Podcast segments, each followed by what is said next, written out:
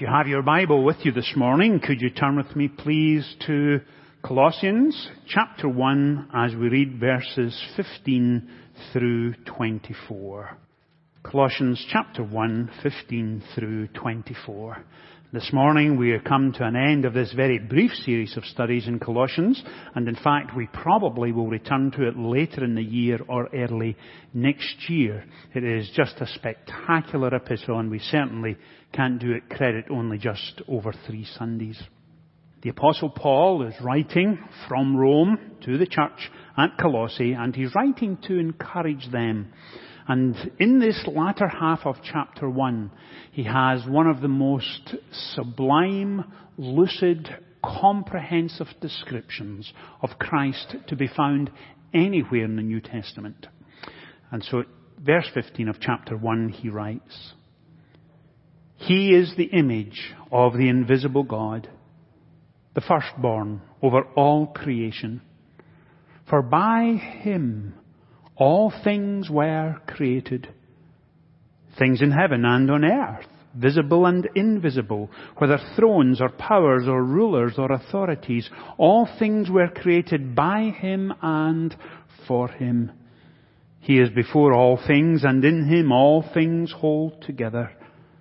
And he is the body, he is the head of the body, the church. He is the beginning and the firstborn from among the dead, so that in everything he might have the supremacy. For God was pleased to have all his fullness dwell in him and through him to reconcile to himself all things, whether things on earth or things in heaven, by making peace through his blood shed on the cross. Once you were alienated from God and were enemies in your minds because of your evil behavior. But now, He has reconciled you by Christ's physical body through death to present you holy in His sight without blemish and free from accusation if you continue in your faith, established and firm, not moved from the hope held out in the gospel. This is the gospel that you heard and that has been proclaimed to every creature under heaven and of which I, Paul, have become a servant. Amen. And we trust that God will bless to us this reading from His holy word. Well-known contemporary author Malcolm Gladwell has written a series of best-selling books. And he really is a fascinating writer. He studies the culture and the changes in culture. And in his book called Blink, he begins to advance the theory that when you come across a significant challenge in your life, good decision making is not always about having more and more and more information, but in fact, he makes the point that it's helpful to have four or five pieces of information, recognize the significance of the information you do have, and what are the implications of that information. And his book Blink is just a remarkable uh, piece of writing. It's informative, it's challenging, it really is extremely well done. And he begins the introduction by telling his readers of a statue that was offered to the J. Paul Getty Museum in California back in 1983. The museum was very impressed with the condition of the statue. They completed gosh, numerous tests on the statue itself. They hired several world-renowned experts in sculpture and art, and after a prolonged period, eventually paid just under $10 million for the statue. And when it first went on display, people were gathering in significant numbers, oohing and eyeing at the wonder of the statue, which was dated back to around the 6th century BC.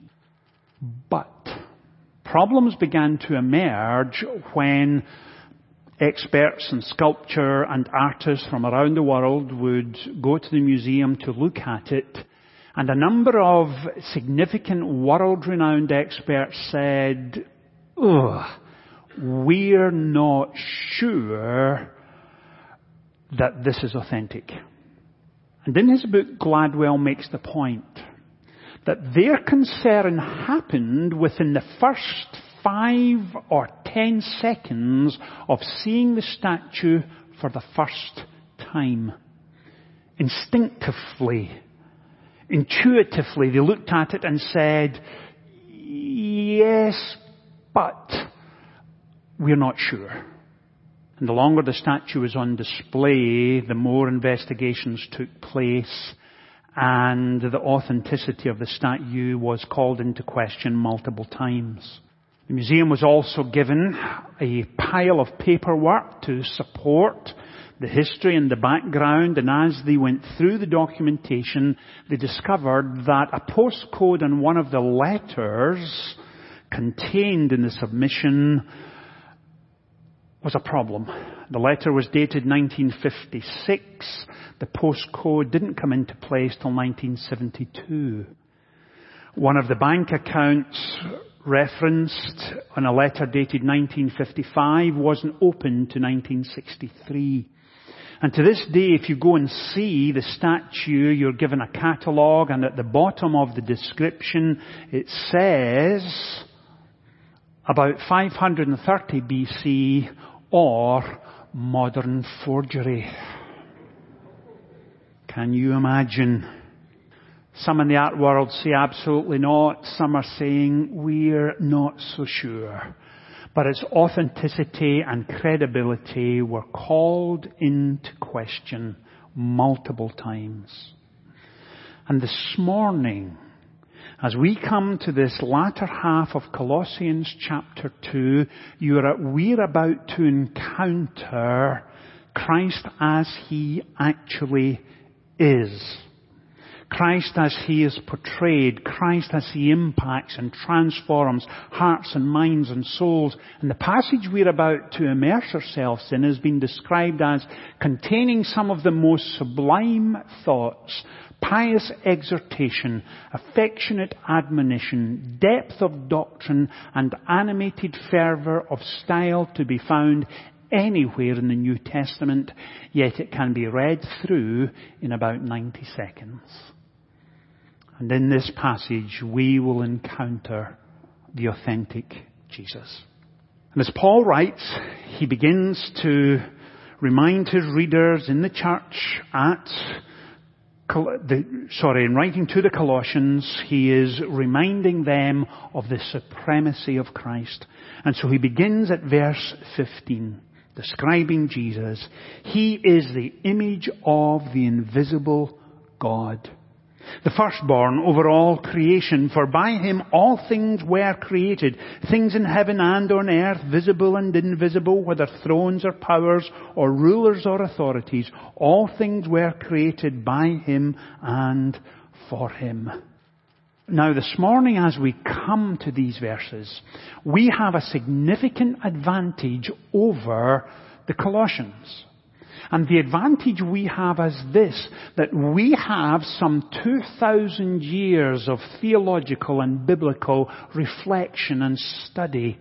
And for the Colossians, here in Asia Minor, in that small town in the Lycus Valley, Paul is writing to them to encourage them and the best way he can encourage them is to lay out for them and enable them to encounter the authentic Jesus as he truly was and still is today. And so Paul lays out in unsurpassed grandeur and majesty the mighty, energizing belief that we as Christians have and of course, he focuses it on Christ himself. And that will be the focus, of course, of our communion service. And I couldn't think of a better passage in all of Colossians to show us this morning as we come to this communion table. But having said all of that, the question in our minds is, why does Paul focus on Christ in this way at the end of chapter 1. And he does that because Paul knows what we don't know. And Paul knows that there were in the church in Colossae disturbing tendencies beginning to emerge. This is known, of course, as Paul's friendly epistle, and he writes in warm and friendly tones, but he doesn't hesitate to address issues that, in the mind of the church at Colossae, are uninformed. He doesn't see them as willfully ignorant or difficult, but young Christians growing and developing and maturing in their faith with uninformed thoughts. And so he writes to them to challenge what some in the church were beginning to teach and what we now know as Gnosticism. So please bear with me as I be a little technical this morning, not too difficult by, eh, not too technical rather, not by any manner of means, but Gnosticism was beginning to emerge in the church and this is what we mean when we talk of Gnosticism. It's a form of philosophical dualism which claimed that everything made of matter, timber, steel, soil, anything made of matter, was in fact evil. And only that which was spirit was good. Secondly, the Colossians believed that salvation was achieved through a true understanding of your own nature, which is revealed only to the initiated. And excuse me, I think I misspoke. I think I said the Colossians believed that. The Gnostics believed that. And the Colossians were saying, yeah, we're not so sure.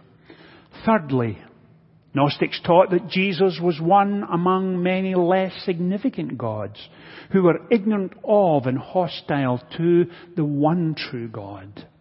And fourthly, Jesus was some kind of ghostly apparition, not a real person, and therefore did not suffer and die for the sins of the world.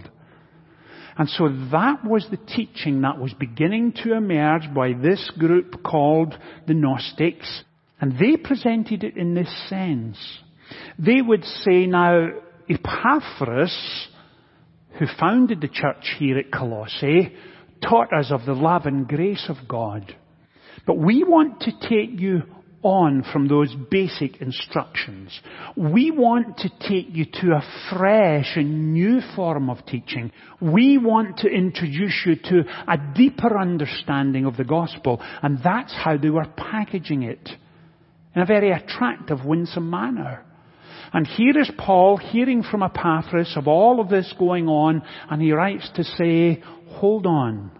Let me explain to you exactly who Jesus was and is. And in these next few verses, that is just what he does. And he doesn't give them too much information. In fact, he gives them five or six pieces of information to focus on. Information that, in every sense, lies at the very heart of the gospel. And he begins to explain to them the implications of what he's about to tell them, and he encourages them to embrace it fully and seek to live it out in their lives day by day by day. And so he challenges the false Gnostic teachers. And in challenging them, he highlights for them the surpassing excellence of Christ as the Son of God, his supremacy and glory and preeminence as creator of the world. And thirdly, revealing Christ's sufficiency and supremacy in the redemption of humanity. And that's why he writes in the way he does. And so Paul, just like the art expert says, wait a minute, what you're hearing here is not true. Let me enable you to focus on who Christ is and all He has accomplished for us. And that's exactly why he begins verse 15 the way he does. And so he writes, He is the image of the invisible God. In other words, when you think of God, think of Christ. When you have an image of Him in your head, have Christ there. When you come to Him in prayer, that's who you're coming to. He and the Father are one, the exact image. We see it elsewhere in the New Testament. John chapter 1. In the beginning was the Word, the Word was with God, and the Word was God. Hebrews chapter 11, first two verses. He is the very essence of God himself. And so he writes, He is the image of the invisible God, not one of lesser gods, but God himself, the firstborn over all creation. And even as I'm reading that, you may have said in your mind, now Richard, hold on, doesn't firstborn suggest that at some point Jesus was born and therefore he was created? And surely if he was created, he is not very God of very God, the Alpha and the Omega. And therefore let me explain. The term firstborn was used as a title of honor, unique, different, above all others. In the book of Exodus, chapter 344, we, define, we discover the people of Israel being described as God's firstborn, not because they were the firstborn of all people, but as an honorary title. His beloved, His chosen, His cherished and nurtured children. That's the point going on here. In Psalm chapters, uh, Psalm 89 verse 27, the Messiah is described as the firstborn. I will appoint him my firstborn. And so we see the term was used to give someone a special place, a unique position. The highest honor that could be bestowed upon anyone was called firstborn. And so all of that is in the background as Paul is writing. He is the image of the invisible God, the firstborn over all creation. And then he adds, for by him all things were created, things in heaven and on earth, visible and invisible, whether thrones or powers or rulers or authorities, all things were created by him and for him. And so in this unprecedented, almighty, energizing power of God that was evident at creation. What we discover, of course, is that Father, Son, and Spirit together lay at the very heart of creation. And in that mighty, energizing, creative force, when God spoke and out of darkness exploded light, Christ was right there there are two outstanding events in all of history that scripture focus on. The first was creation, when God spoke and it came to be. And the second was the redemption of God at Calvary. And that's why Paul continues to go on the way he does when he says not only did he create all things, he is before all things and in him all things hold together. He is the head of the body, the church. He is the beginning, the firstborn. There it is again from among the dead, so that in everything we might, excuse me, he might have the supremacy. And here comes verse 19 where I want to spend most of our time this morning. For God was pleased to have all His fullness dwell in Him. Nothing missing. Nothing insufficient. Nothing lacking. All His fullness dwells in Him. And so you have the preeminent role of Jesus in creation as God in all of His fullness dwell in Him. And you may well be saying, okay, Richard, I hear what you're saying this morning. I think I understand what you're saying. But how does first century Gnosticism apply to me in 21st century Greenville? How do I apply that to my life today? It's been interesting as you've laid it out. I think I've understood it.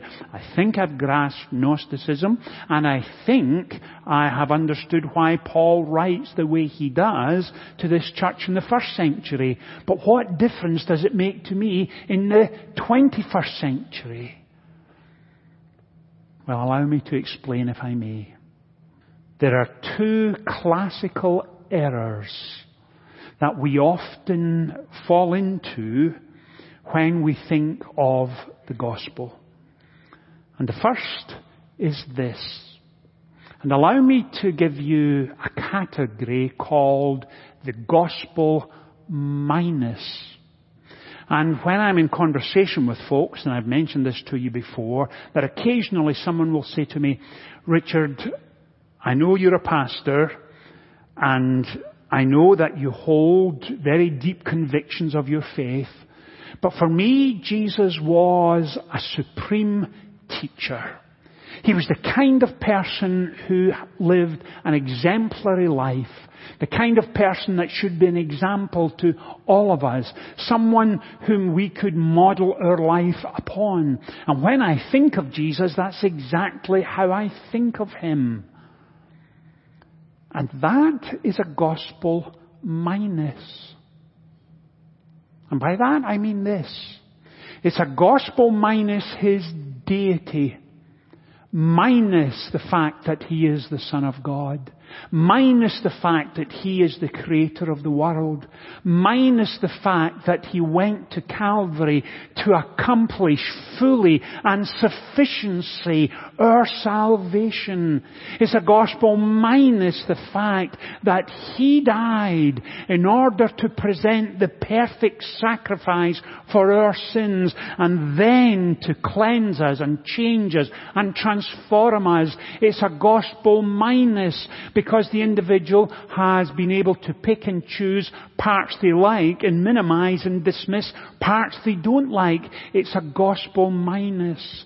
And what Paul is saying to the Colossians and also saying to us, there is no such thing as a gospel minus because if it's a gospel minus, it's not a gospel at all.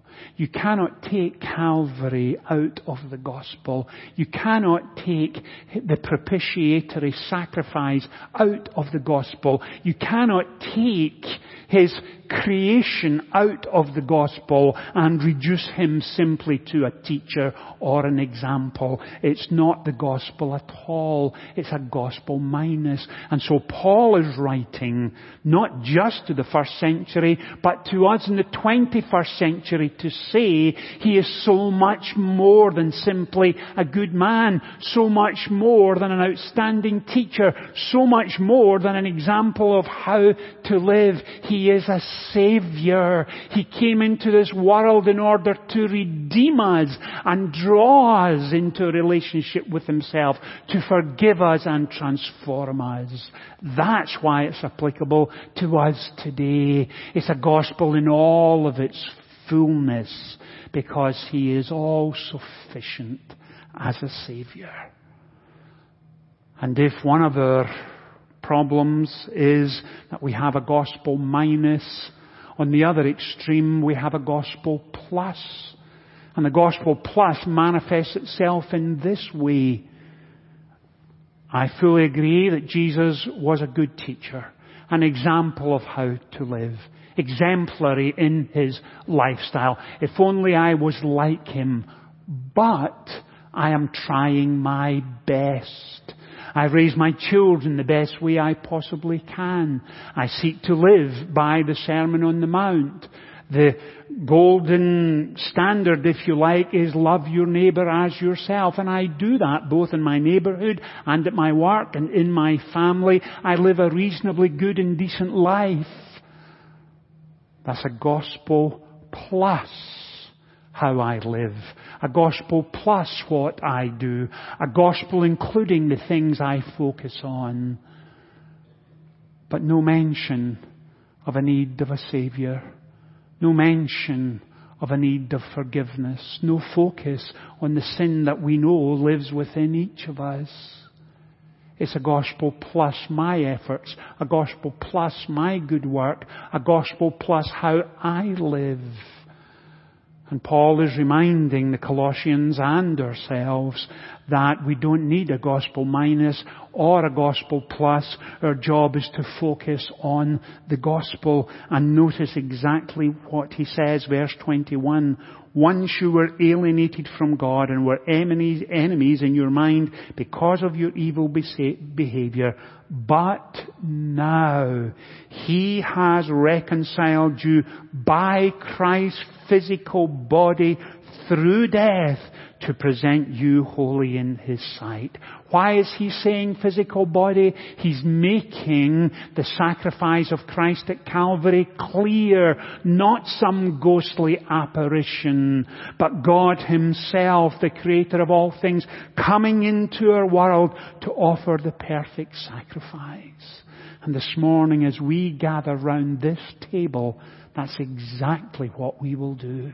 We will remind ourselves of His body broken for us, His blood shed for us, and we come overwhelmed with gratitude and thanksgiving because at this table we encounter Christ as He actually is Savior and Redeemer, not only of the world, but for our souls as well. Let's pray together. Father, thank you for this reminder on this Communion Sunday that Christ is preeminent at Calvary.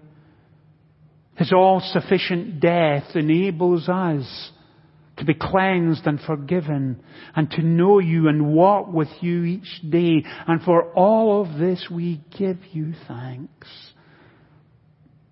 Father, thank you for your love that sent Christ into our world to forgive us that we might know you. In Jesus' name we pray. Amen.